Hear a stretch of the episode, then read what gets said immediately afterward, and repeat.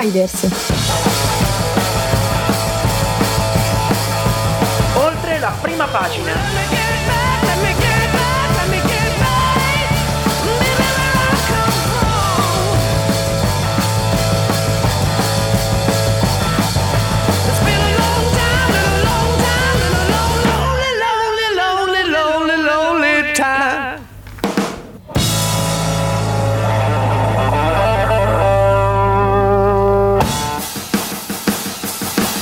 E buonasera a tutti amiche e amici di Insiders, siamo finalmente tornati e come di consuetudine io sono Alice. E io sono Umberto. Insiders, ultimo programma della serata, anche se dopo di noi alle 19 inizieranno le fasce musicali, quindi comunque avrete, vi, pot- vi potranno tenere compagnia, ma noi siamo l'ultimo programma della giornata, ma nonostante questo chiudiamo in bellezza con le notizie della puntata di oggi, vero E chiudiamo Umberto? anche in ritardo, ci scusiamo per il ritardo, ci sono stati alcuni problemini qua in, eh, in studio nelle fasce orarie precedenti. Torniamo a bomba dopo due mesi di assenza con Esatto. ovviamente le notizie che tutti leggiamo, quindi ovviamente ci concentreremo oggi sul Medio Oriente, sul conflitto che sta sì. andando, soprattutto dal punto di vista eh, di quello che viene comunicato qui da noi, che Sì. eh, insomma è, è tutto abbastanza... Vabbè, ne parliamo dopo, ne parliamo dopo. Esatto. E poi abbiamo Ambientiamoci con... Esatto, con un progetto molto interessante che in realtà ho scoperto da poco, One Ocean Foundation, che arriverà a Milano proprio domani, ma parleremo di questa iniziativa successivamente. Poi faremo un paio di domande a Umberto che ci permetteranno di inquadrare meglio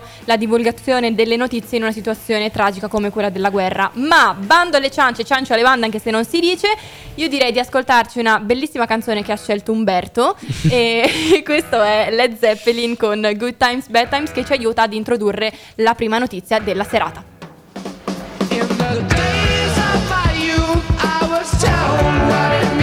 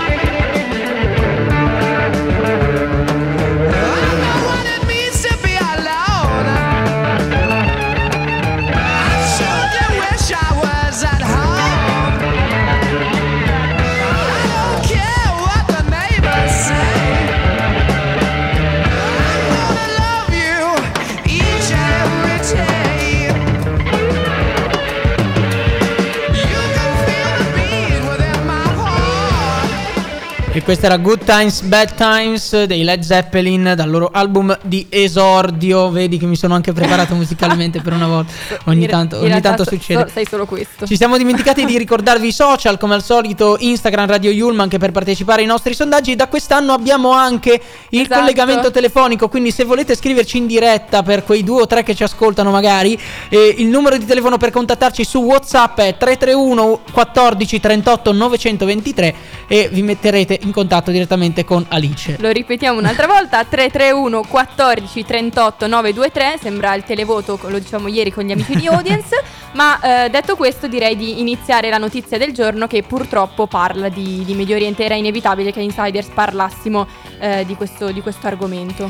Ovviamente eh, ci risiamo.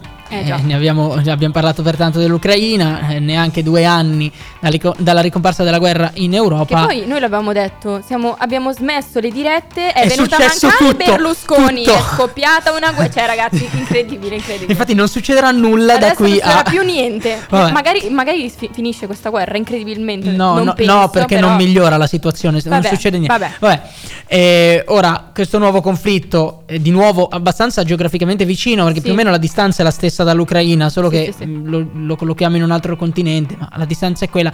Quello che fa male è vedere che in questo caso non è un conflitto nuovo come quello che era in Ucraina. Sì, erano anni, c'era tensione, ma era un conflitto più o meno inedito. No, è un conflitto che va avanti da più di 70 anni. Sì. E ovviamente questa è la guerra tra Israele e Hamas, scoppiata lo scorso 7 ottobre, che continua anche in queste ore in pieno Medio Oriente a fare eh, ci- migliaia di morti, decine di migliaia di feriti, centinaia di migliaia di eh, sfollati, accompagnata da un totale crollo delle Sì. istituzioni, soprattutto internazionali umanitarie. C'è l'ONU che di fatto è bloccato, come già era stato per l'Ucraina, che non riesce a operare, non riesce a trovare una soluzione. Gli alleati delle varie fazioni che più.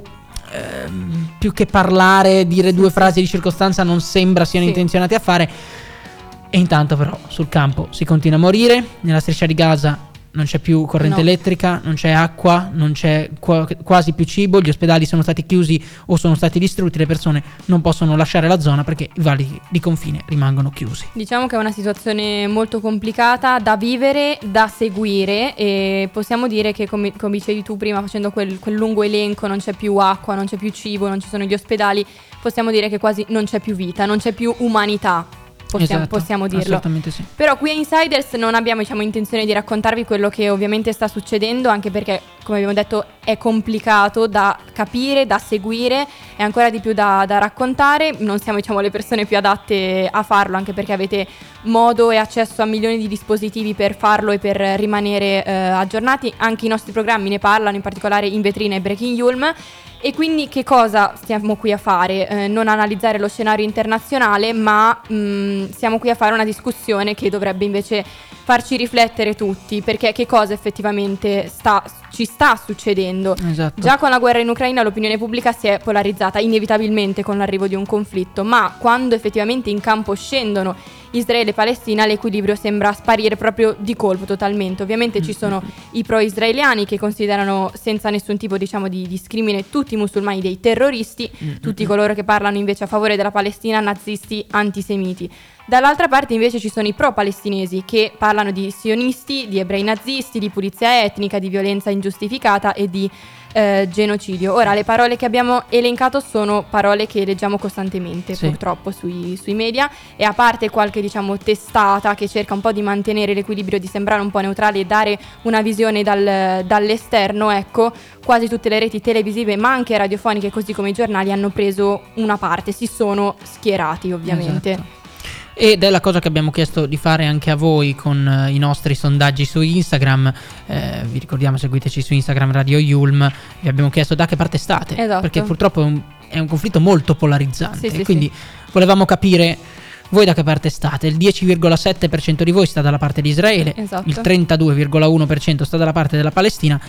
E il 57,2%, quindi una larga maggioranza, Sì. ci dice che nessuna delle due parti, due parti ha ragione. ha ragione. È curioso perché in realtà a guardare il discorso pubblico, diciamo, una- quelli a metà non, non sembrano apparire. Esatto, ecco, mentre voi siete la per la maggioranza delle persone ha risposto che nessuna ragione e non c'è una parte. Noi infatti vogliamo parlare proprio di questo. così. Esatto, vogliamo parlare di questo perché proprio quelle stesse testate, quegli stessi organi di informazione che hanno preso una parte, non fanno altro che scagliarsi accuse tra Sì, di loro, esatto. senza fermarsi un secondo per cercare di capire che cosa sta succedendo, senza se- fa- fermarsi un secondo a capire che come in tutte le guerre tra due popoli che si odiano, e questa Eh, è una eh, cosa che deve essere chiara, Chiarissima, chiarissima. gli israeliani e palestinesi, almeno le classi dirigenti, non so poi a livello popolare, si odiano, non si possono vedere, è inutile che ce lo nascondiamo.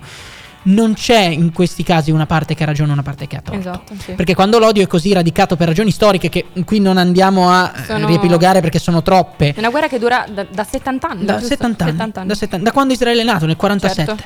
E non c'è una possibilità di trovare una parte che abbia solo ragione e una che ha solo torto. Anche perché, Esatto. come in tutte le guerre, quando si combatte, le regole e le convenzioni saltano da una parte e dall'altra. certo. Quindi anche qui è inutile parlare, ah, tu sei cattivo genocidio, tu sei più cattivo perché hai fatto più genocidio. No, non ci sono le regole sono i in guerra. cattivi e non ci sono i buoni, ecco come... Quindi proviamo a sfatare qualche mito più che dare qualche risposta in, in realtà. Prima di tutto, molti pro-palestinesi dicono che Israele non è uno Stato legittimo, che in quel territorio c'è solo la Palestina e gli israeliani sono degli occupanti. Sì. Ora, a prescindere dal fatto che... Onestamente, sono discorsi che non hanno più senso. Israele Sì. esiste dal 1948 chi nega la sua esistenza mi sembra fuori dal tempo, cioè sarebbe come se noi mettessimo in dubbio, che ne so, il referendum del 2 giugno del 46 perché ci sono stati eh, dei brogli. E vabbè, tanto ormai certo. sono passati Ma 75 è, è pro- anni. è proprio questa l'assurdità anche della, della questione, che si continua a rimuginare su un qualcosa che ormai è nel passato, si Esatto. continua a mettere in dubbio un qualcosa che ormai dovrebbe essere certo e accurato per tutti. Per tutti. Esatto. Peraltro, ricordiamo che quello che noi chiamiamo Stato di Palestina, forse alcuni lo conosceranno meglio come Autorità Nazionale Palestinese, perché così è più noto, che ha capitale di fatto a Ramallah, guidato da Abu Mazen, è riconosciuto da 138 paesi dell'ONU. Cioè che sono 138. Il 71,5% dei membri, Quindi quindi, non stiamo tanti. parlando di due o tre, più Esatto. della metà. E questa è la Palestina. Esatto. E non tutti coloro che lo riconoscono, che riconoscono la Palestina, riconoscono alla- all'OLP, all'Organizzazione per la Liberazione della Palestina, che, quindi al governo, diciamo, come un legittimo interlocutore, cioè riconoscono lo Stato ma non il governo che c'è non in il carica. governo di, di Israele. Israele, che a differenza della Palestina è un membro a pieno titolo dell'ONU, la Palestina è un, è un osservatore esterno come il Certo. Vaticano, è riconosciuto da 159 paesi, quindi da più della Palestina. È una differenza ridotta, sì, però tant'è. Però eh, evidentemente questa è una differenza di numeri rilevanti. Ora passiamo dall'altra parte perché sennò Andiamo poi- esatto al secondo punto, eh, per par condicio diciamo, ci sono quelli che sono i pro-israeliani che ovviamente si scagliano contro i cosiddetti palestinesi, però dobbiamo fare attenzione perché di fatto oggi di Palestine ne, ne esistono diciamo almeno due. Eh, c'è quella appunto che abbiamo appena, appena citato, quella di Ramallah, riconosciuta internazionalmente, che però controlla solo la Cisdo- Cisgiordania, quindi quel territorio che gli inglesi chiamano diciamo il West Bank, stretto tra il fiume Giordano, la Giordania e i territori israeliani, e quel territorio in cui da tanti anni effettivamente gli israeliani purtroppo violano i trattati sottoscritti in sedi internazionali, con- colonizzano le aree che teoricamente sono in mano appunto ai, ai palestinesi.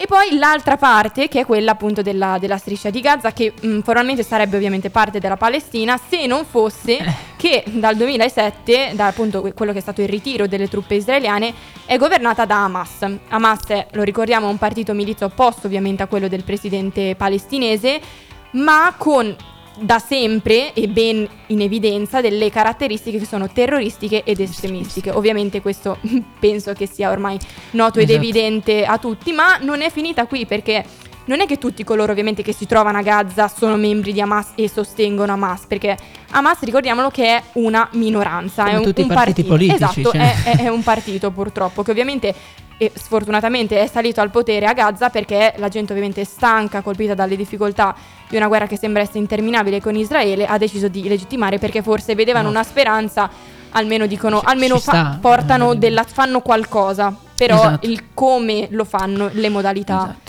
Eh, sono abbastanza discutibili. Esatto, tant'è che i leader di Hamas se ne stanno comodamente in Qatar, Ovviamente. lontani dalle bombe, e con le bombe invece continuano ad ammazzare i civili che in teoria loro dovrebbero proteggere. Esatto, parlavamo anche ieri dell'altissimo numero di ostaggi che ogni giorno continua a salire e di come Mm-hmm. mh, il fatto di tenere in ostaggio delle persone li faccia passare sempre di più da un lato che è, è ancora al di sotto proprio del rasenta lo zero. la- Esatto. L'imparlabile. Quindi mh, quello che noi vogliamo cercare di fare, perché forse abbiamo ribadito l'ovvio, ce ne rendiamo conto, però noi vorremmo fare un appello a voi che a parte il solito invito a informarvi nella maniera più ampia Esatto. possibile, poi magari ne parliamo dopo. Per avere un'opinione. In, in- in questo caso anche ripassare un po' di storia del Novecento, del secondo Novecento, perché le radici di quello che vediamo oggi sono lì e non è cambiato molto, peraltro. Smettiamola di alimentare noi stessi che da quella guerra siamo lontani. Lo- lontani, perché ci tocca, sì, ma siamo lontani, non siamo lì. È inutile che tra di noi iniziamo a odiarci come fanno le parti che, diciamo, legittimamente Lo- sì. hanno, hanno tutti i motivi per odiarsi. Il discorso pubblico è sempre più sbilanciato da una delle due parti. Vi abbiamo chiesto il perché. Alcuni di voi hanno detto, l'8,7% di voi ci ha detto perché una delle due parti ha ragione, ragione, quindi è ovvio sì. che sia sbilanciato. Il- la maggioranza di voi, il 52,2%, ha detto che l'informazione dal campo è polarizzata. è Inevi- vero. Inevitabilmente quando parli di questi argomenti, quando parli di guerra, ovviamente ci, ci abbiamo- ci sono due, due fazioni, due poli opposti, inevitabilmente i giornali tendono a o parlare di una o parlare dell'altro, dando o ragione a uno o Esatto. ragione all'altro, a parte quei pochi casi che, che rimangono eh, Esatto. neutri, neutrali. E poi c'è una questione, l'ultima, che di nuovo avete risposto in tanti questa, in questa opzione, diciamo 39,1%, Sì. è una questione ideologica, che è la cosa che onestamente mi preoccupa, perché se noi stessi iniziamo a ideologizzare questi- queste cose che da noi sono lontane, che non ci toccano direttamente, Sì. diventa un problema poi cercare di dare una mano sul campo, cercare di trovare una soluzione, fare da mediatori. Ora, eh, anche a costo di sembrare un attimo retorici, chiudendo, per accendere il fuoco si deve, si deve soffiare sulle braci, è inevitabile, Sì. bisogna soffiarci un po'. In Medio Oriente già sarebbe meglio non avere proprio Già- le braci in origine, però... già, già di fuoco ce n'è tanto. Esatto. Però non ci sono proprio nemmeno più le braci. In No, Medio no. Oriente c'è un incendio Sì. che è divampato ed è fuori controllo. Ora, evitiamo di soffiare, noi che siamo lontani, evitiamo di soffiare ancora e piuttosto cerchiamo di buttarci dell'acqua sopra. Perché in questo momento è l'unica cosa che possiamo fare. È inutile che continuiamo a, anche noi ad alimentare l'odio, ad alimentare ehm, il dibattito becero. Facciamolo in maniera costruttiva, cerchiamo delle Sì, soluzioni. cerchiamo di, di capire, di ascoltare, di, di guardare. E Anna, ultima cosa, Giusto. ci scrive tanto, troppo odio, troppo radicato. Non vedo una soluzione perché non sembra esserci nessuna volontà. Io sono pienamente d'accordo con le sue parole. e questa penso che- volontà, che... è poi la volontà dei, dei politici, perché poi sono Sì. loro che possono fare qualcosa, secondo me potrebbe essere aiutata se smettessimo di farci la guerra dandogli motivo di dividersi loro stessi per sì. calcolo politico. Quindi cerchiamo di, di- di essere il più moderato possibile. Adesso vi lasciamo per un, att- per un attimo, vi ricordiamo di scriverci un WhatsApp, magari lo commentiamo dopo 331 14 38 923. Adesso ascoltiamo Dua Lipa, torniamo tra pochi minuti su Radio Yulm. You want a timeless song. I wanna change the game like modern architecture. John Lautner coming your way. I know you like this beat, cause Jeff been doing the damn thing. You wanna turn it up loud. Future nostalgia is the name.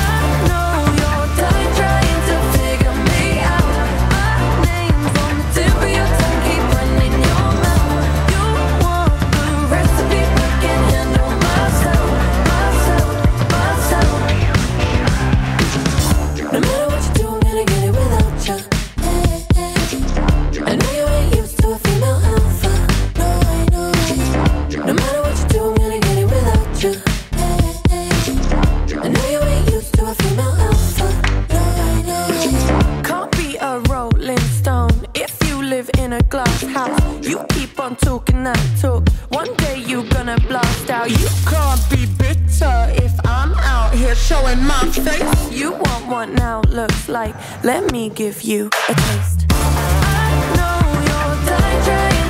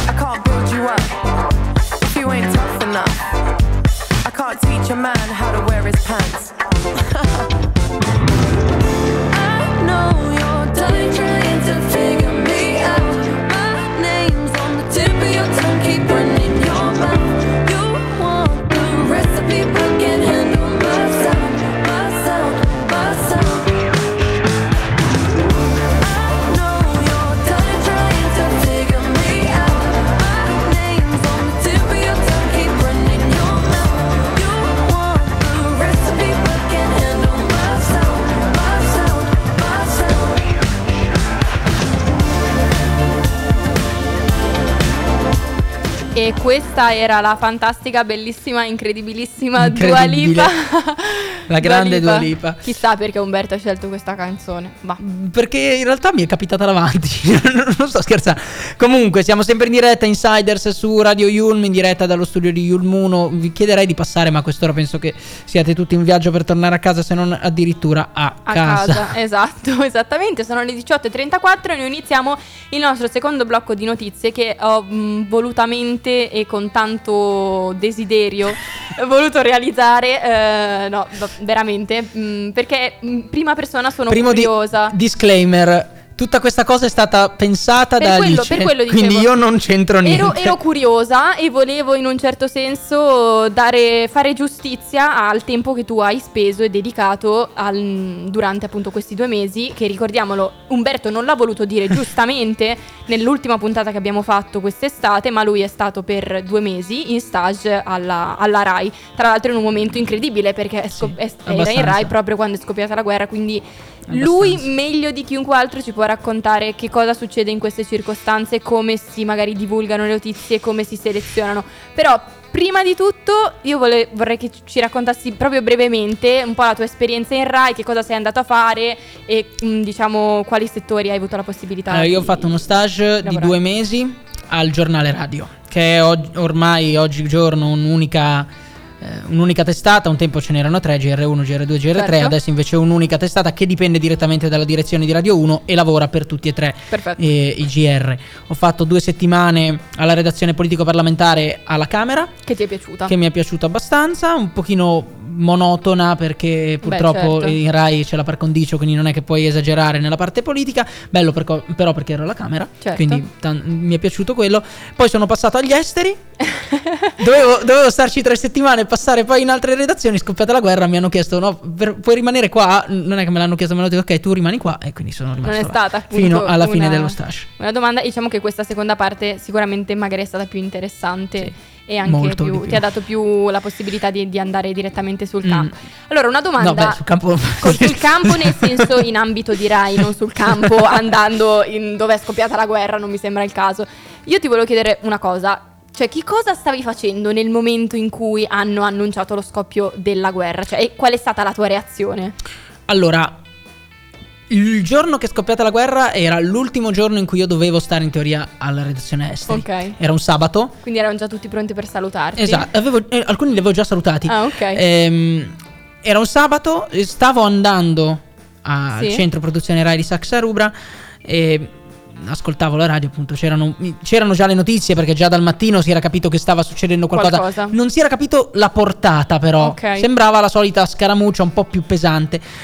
Poi sono arrivato per lavorare eh, normalmente, Normalmente. mentre sono lì le notizie continuano a succedersi e man mano che passano i minuti ci rendiamo conto co- con, tutta la redazione in realtà che è diverso dal solito, cioè Ok. c'è qualcosa che non torna, che è un po' diverso e, e quindi niente, poi sono rimasto lì tutta la giornata e da lì poi è derivato il vabbè rimani qua. Perché Ok. do- doveva Abbiamo- essere l'ultimo giorno perché la, la domenica, la domenica dovevo, dovevo avere il giorno libero che poi non ho avuto però. ovviamente.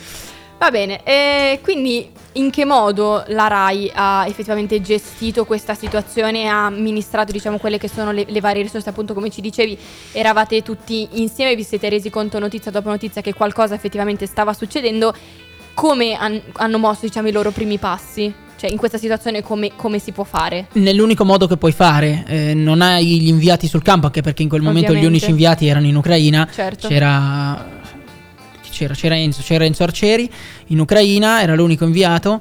E, e sul campo noi avevamo la, la corrispondente da Gerusalemme, Maria Gianniti, e la- in Egitto il corrispondente al Cairo, che era Marchinnaro. Erano gli unici che potevi contattare. Cioè, non c'erano molte altre fonti. E la Gianniti, peraltro, è stato un, un po' un caos perché Mhm. è la corrispondente da Gerusalemme per la Rai, quindi ovviamente la richiedevano tutti, anche i vari Certo. TG, T- ehm, eh, Rai News 24. Insomma, era difficile coordinarsi, Anche- avere delle notizie da lì. Perché immagino che cioè, ci fosse solo, cioè, poche persone effettivamente fossero lì o solo, C- solo lei. Per la Rai c'era lei, lei col tecnico, No, per carità. certo. Però c'era lei e basta, che eh, la corrispondenza sta sempre lì. Eh, però, insomma, era molto contesa in quel momento. Assolutamente, posso immaginarlo. E quindi il grosso delle notizie che ci arrivavano eh, dalle agenzie, e i canali Telegram, eh, per quanto siano attendibili. attendibili. E quindi eh, caos totale anche perché non sapevamo come definirla, mancavano le- Netanyahu il primo giorno ha parlato dopo diverse ore e quindi anche noi cosa facciamo? La definiamo guerra? Boh, vediamo, lui che, di- che dice non lo sappiamo. Eh, Eh, infa- che, che infatti- diciamo? Cioè, infatti, in situazioni come queste, come fai a selezionare quali sono le notizie? Cioè, come fai a dare priorità alle notizie? Perché immagino che le fonti, appunto, sono innumerevoli. Tu avrete avuto informazioni da ogni campo, ogni settore. Come si fa effettivamente a selezionare e dire, ok, diamo priorità a questo, affidiamoci a questo e poi seguiamo questo filo? Allora, all'inizio in realtà è relativamente semplice. Nel Ok. momento in cui hai una fonte autorevole, inizi a riportarla a Immagino, manetta. immagino, anche immagino. perché all'inizio c'è un picco di interesse, quindi tutti vogliono sentire Eh, parlare di certo. quello, puoi dare anche notizie non particolarmente importanti. Poi dopo inizi a fare un po' più di schermatura man mano che passa il tempo. Nel momento in cui poi tu hai una persona sul terreno, è anche meglio perché diventa lei la tua fonte. Noi abbiamo avuto eh, appunto il primo giorno non c'era, non c'era nessuno a parte la corrispondente da, da Gerusalemme, il secondo giorno, la domenica, eh, Azzurra Meringolo, che è una delle inviate della redazione esteri, una giornalista meravigliosa, è un, è un drago quella donna, non, non è una donna, è, è- è- Wonder Woman. Lei era rientrata da poco dall'Ucraina, aveva eh, alcuni giorni di lavoro, poi sarebbe dovuta andare in ferie per due settimane, lei è partita, è andata in Israele e da quel momento abbiamo avuto una fonte diretta sul campo costantemente. Certo. C'è stato un momento in cui poi sono diventati in due perché dell'Ucraina non se ne parlava più. Enzo Arcieri era là, l'abbiamo fatto tornare ed è ripartito anche lui per Israele. Quindi in quel caso è più semplice perché hai qualcuno Sì. lì. Poi Israele, peraltro, è piccolo. È un paese Sì. piccolo, quindi le notizie è facile recuperarle. Tra l'altro ci ragionavo l'altro giorno, secondo me fare l'inviata di guerra è un lavoro super interessante, devi essere super appassionato, ma dall'altro lato ci sono una quantità di, di rischi anche che puoi, in cui puoi incombere che sono... Però è una- secondo me è un lavoro affascinante. È un lavoro affascinante, Az- Azzurra me l'ha detto molto chiaramente un paio di volte che abbiamo parlato, eh, mi ha detto una volta una frase che suonava tipo fare- gli esteri sono il lavoro più bello del mondo, soprattutto se puoi fare l'inviato, però chiaramente Certo. invece nel contempo c'era Enzo Arcieri che ha fatto un corso di richiamo eh, con, con l'esercito, perché comunque Certo. devi essere, non Prepa- impari a combattere, però devi, Devi essere, in grado di sopravvivere Certo. Assolutamente. E allora che cosa effettivamente a te hanno chiesto di, di fare o comunque in che modo hai contribuito con il lavoro in generale? l'agenzia stampa, nel senso che ehm, nel marasma di notizie eh, erano richiesti costantemente aggiornamenti in onda da tutti i GR. Certo. E quindi l'unica cosa che si poteva fare era andare in diretta a ogni GR, quindi all'ora, agli, ai mezza e ai 45, ai Certo. 3 GR. È chiaro che con questi tempi non riesci ad aggiornarti. Eh. Quindi gran parte delle attività durante la guerra per me sono state stare davanti alle agenzie, vedere cosa usciva e quando diciamo il giornalista in diretta di turno rientrava dirgli è successo questo, Questo, questo, questo. questo. Da un lato mi odiavano perché rientravano, dovevano cambiare completamente il pezzo, dall'altro invece gli sono stato utile perché sennò non, Non sarebbero- non ci sarebbero riusciti, che non, non avevano il tempo e non avevano neanche le forze perché in quel momento la redazione esteri era- aveva un problema di organico, ce n'erano molti fuori sede, molti, molti in malattia, quindi eh, è stata quella. E poi tante volte, e, mm, poi vabbè, chiudiamo perché sennò poi eh, andiamo troppo lunghi, eh, le interviste. Tantissime Sì. interviste anche dal campo, quindi contattare la gente, registrare le interviste, tradurre le interviste. Come ultimissima cosa, ricollegandoci appunto al discorso che abbiamo fatto prima sulla polarizzazione, prendere una posizione, secondo te la divulgazione di informazioni che è stata fatta, che sta facendo appunto la RAI, è viene fatta in modo giusto, prendono una posizione, sono uno di quei pochi che rimangono neutrali o comunque si schierano inevitabilmente da una parte oppure dall'altra e soprattutto appunto pensi che le notizie che, che sono state divulgate appunto siano chiare, comprensibili a tutti, si riesca appunto a seguire questa vicenda. Allora, la Rai non può prendere posizione Certo. per come Perché è fatta. certo, certo. Quindi non- è, è un grande vantaggio. E l'altro grande vantaggio è che non avendo una connotazione politica chiara perché aperta, Sì. nelle singole redazioni c'è gente che la vede in maniera molto diversa. Diversa. Io avevo dei colleghi, dei giornalisti della redazione esteri, alcuni estremamente filo-israeliani, alcuni estremamente filo-palestinesi. E questo garantiva una- un equilibrio incredibile equilibrio. quando si parlava. Quindi era da questo punto di vista fatto molto bene. Ok. Eh, niente, io ringrazio Umberto eh, per questo ulteriore chiarimento e direi che ci ascoltiamo uno dei classici più, che più classici non può Classicone esistere, proprio. Sperando che questa situazione vada a migliorare. Questo è John Lennon con Imagine. Imagine there's no heaven. Easy if you try. No hell below us. Above us, only sky.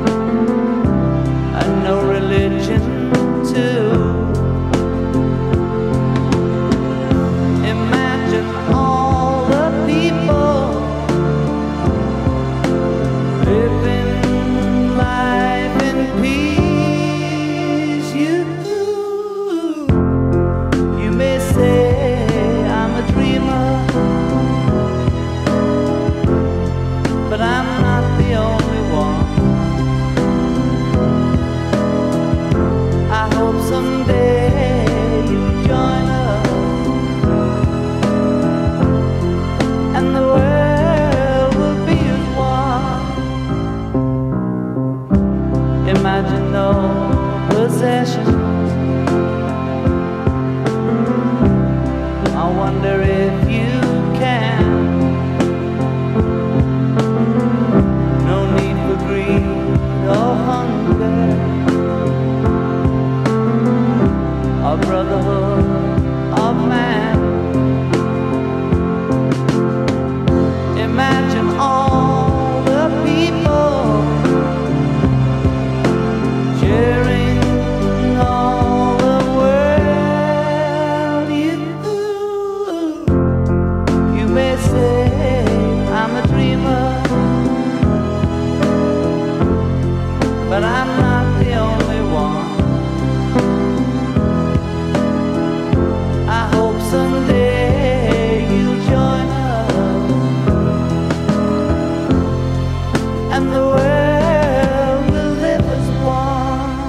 Questo era John Lennon Imagine, classicone proprio Beh, classicone. che bella, che brutale. bella questa canzone. Ora, Ora, io lo so che tu lo vuoi, lo, lo aneli, lo desideri, quindi d- con due mesi di ritardo... Rullo di tamburi? rullo di ta- no, non ce l'abbiamo, rullo Vabbè. di tamburi, però va bene, possiamo lanciare Vai. la nuova stagione di Ambientiamoci.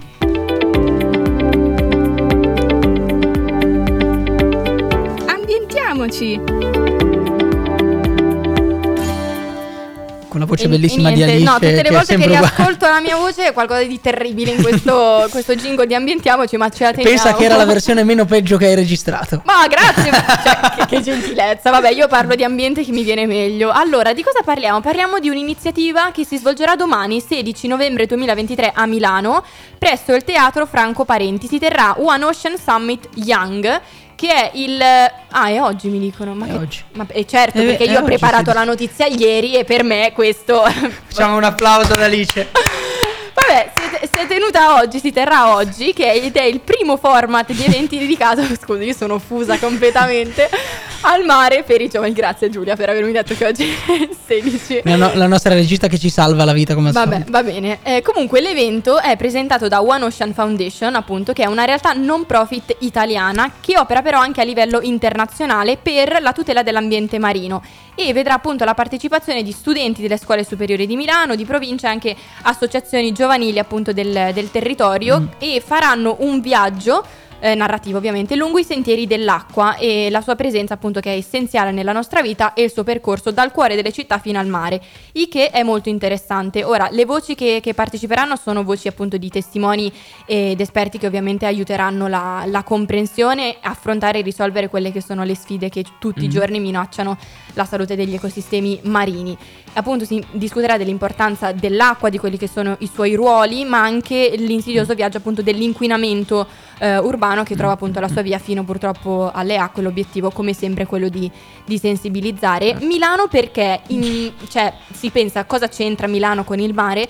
In realtà Milano è da sempre considerata una città d'acqua con i suoi corsi che in realtà sono, che un tempo attraversavano appunto il centro È un tempo, però, un te- tempo, è però un- ai tempi dell'uomo di naviglio c'è Neanderthal. ancora, il Seveso c'è ancora e ce l'ha dimostrato che è presente scorre sotto le nostre strade e Milano perché rappresenta un primo significativo esempio dello stretto collegamento appunto che intercorre tra le azioni urbane e il loro ripercuotersi sugli oceani. Quindi secondo me è molto interessante e può far capire appunto un passo in più mh, partendo proprio dalla città di, di Milano e uh, l'obiettivo principale, ripetiamolo, è quello di rafforzare ancora di più questa consapevolezza e magari ispirare quelle che sono le nuove generazioni per portare un velo di speranza a quello che è il futuro del nostro mondo. Chi interviene? Ci sono voci in realtà autorevoli, panorama ambientale ma anche educativo, c'è Anna Scavuzzo che è vice sindaco e assessora all'istruzione di Milano, poi c'è Pietro Raitano che è responsabile della centrale dell'acqua di Milano, che tra l'altro io ci sono stata, ho suonato anche nella centrale dell'acqua di Milano,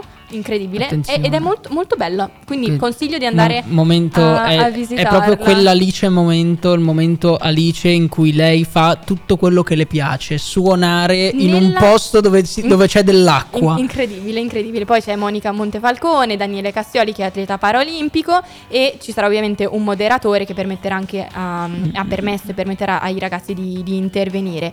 Ora, la mission della fondazione di per sé è accelerare soluzioni ai problemi dell'oceano ispirando leader internazionali, aziende e istituzioni. Ho voluto fare un focus in particolare su eh, questa associazione no profit perché fa un passo in più rispetto alle altre. Ne parlavamo ieri dell'importanza dell'economia. Ora, Mm. il presidente del Certo. comitato scientifico di questa associazione che cosa ha detto? Ha detto che negli ultimi anni la fondazione ha avuto un'evoluzione che è stata decisiva e le ha permesso appunto di posizionarsi in modo distintivo rispetto a una di quelle che le maggiori sfide dei prossimi 20 e 30 anni, che ovviamente affianca temi come l'economia circolare, di cui abbiamo parlato, cambiamento climatico, di cui parliamo sempre. E negli ultimi anni ha sviluppato una linea di ricerca che è molto innovativa in- e ha individuato nel mondo delle imprese un settore che- di cui si parla poco, che è la cosiddetta blue economy, perché loro dicono sarebbe impossibile salvaguardare gli ambienti senza il sostegno del mondo delle imprese e della finanza. E come poi, c'è il appunto green- e poi c'è il greenwashing. Vabbè, scusate, scusate. Vabbè. Quindi la cosa fondamentale è che loro hanno fatto un passo in più e hanno detto l'economia è l'elemento chiave dal quale dobbiamo partire Mm, se mm, vogliamo fare la differenza. E infatti, tuttavia, nessuna entità del terzo settore si è concentrata su questo aspetto, che è uno dei problemi principali, motivo per il quale molto spesso non si arriva alla- al punto della situazione. Ora, One Ocean Foundation ha intrapreso questa strada collaborando con gli stakeholder di alto livello e creando una, re- una serie di reti di partner anche nel settore finanziario per proteggere appunto quelli che sono i nostri oceani. Quindi è un grande passo avanti e loro, tra l'altro, se andate sul loro sito ve lo consiglio, è un sito realizzato tanto bellissimo Ecco. con una infinità di progetti. Loro hanno il progetto Blue Forest per tutelare il ripristino appunto delle- della Posidonia eh, oceanica con tecnologie innovative per raggiungere quelli che sono gli obiettivi dell'agenda del, 2020 del 2030 delle Nazioni Unite. Poi c'è invece il, il progetto Effective che ehm, ovviamente ha come obiettivo principale quello di sviluppare una base di conoscenza scientifica solida, anche una guida pratica sempre per la tutela degli, degli ecosistemi e anche a livello internazionale appunto operano, hanno creato una barriera di rifiuti nei fiumi di Bali Mm. che è una delle cause principali delle- de- di questo grande circolo di, di rifiuti e di plastica che poi finisce nel mare, quindi l'hanno posizionato queste barriere in punti strategici così da evitare appunto che confluisca. Quindi per bloccare Assolutamente sì, è una realtà che veramente ho scoperto da pochissimo, ma che secondo me può fare la differenza e che appunto ha fatto questo passo in più che fino a questo momento nessuno effettivamente aveva fatto. Quindi se avete tempo mh, fate, fate un salto sul loro sito perché veramente ne vale la pena e potete anche contattarli e, e niente, magari... Se no, contattate direttamente Alice, che tanto la- ce la vedo già che da, lì a- che da qua a Ma sai che ho poco. pensato, ho detto quasi gli scrivo, magari posso, non so, aiutarli a collaborare in qualche modo, finisco O a se no, li lavorare per invitiamo, loro. se no, li invitiamo a parlare. Eh, anche, anche quello avevo pensato, solo che era Li invitiamo, li invitiamo, li invitiamo a parlare. Torniamo tra poco. Radio Yulm.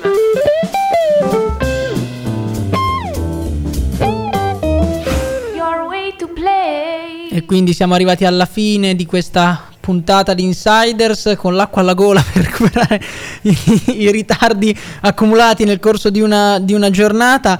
Intanto mi arrivano le immagini sul telefono le- da, da satellite della striscia di Gaza. Infatti stavo, Le- stavo oh, vedendo Umberto eh, che guardava il telefono, di solito non lo guarda mai durante No, la diretta, esatto. poi ho, ho compreso. Arrivano le immagini da satellite dove si vede la città di Gaza completamente coperta Eh, da satellite da una nube di fumo nero enorme per i Quindi bombardamenti. se da satellite immaginate essere lì. Esatto, Cioè, cioè, è abbastanza, abbastanza toccante.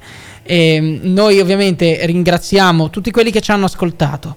Vi ricordiamo di seguire Radio Yulm sui social, di partecipare ai nostri sondaggi del martedì. Prima erano quelli del lunedì, adesso sono del martedì. Che Esatto. brutta cosa cambiare giorno di messa in onda. Ma no, cambiare fa bene, cambiare fa bene. Non è vero. Vabbè, ok. Sì. Invece Cambi- cambiare, vero, cambiare fa bene, siamo arrivati alla fine della puntata. Io ringrazio Umberto per essere stato con me. Io ringrazio Alice, ringraziamo Giulia in Ringraziamo Giulia, la regia. nostra regista, che oggi ci ha ricordato che oggi è 16 novembre, non è il 15 novembre. mi ha riportato con i piedi per terra. E noi. Perché tu ce li hai in acqua, Io ce li ho in tendenzialmente, acqua ok. tendenzialmente. Tra l'altro, ho visto un film bellissimo. Beh, prossima volta ve ne Prossima parler- volta, parlerò. prossima volta momento cinema di Alice con la recensione di che film? Dai, dici il titolo così. Si chiama Nayad. La- una signora a 64 anni attraversata a nuoto da Key West a Cuba. 60 ore in acqua, due giorni e mezzo. Una cosa che non era mai Quanti- stata quanti fatta. anni hai detto? 60, a 64. Porca- No, Vabbè, ok. eh, Dopo questa notizia, dopo noi questa vi notizia- auguriamo una buona serata. Perché questo è. Ah, no, scusa, pensavo volessi, la- volessi lanciare la fascia musicale. Vabbè, Il momento, è, il vabbè. momento- è proprio quel momento, il momento in cui il cervello va in burnout. Esatto. Quindi, dopo di noi, le fasce musicali. Che iniziano tra 5 minuti. chiudiamo in tempo, quindi ci risentiamo settimana prossima, sempre a Insiders, oltre, la, prima, pagina. Insiders. Oltre la prima pagina.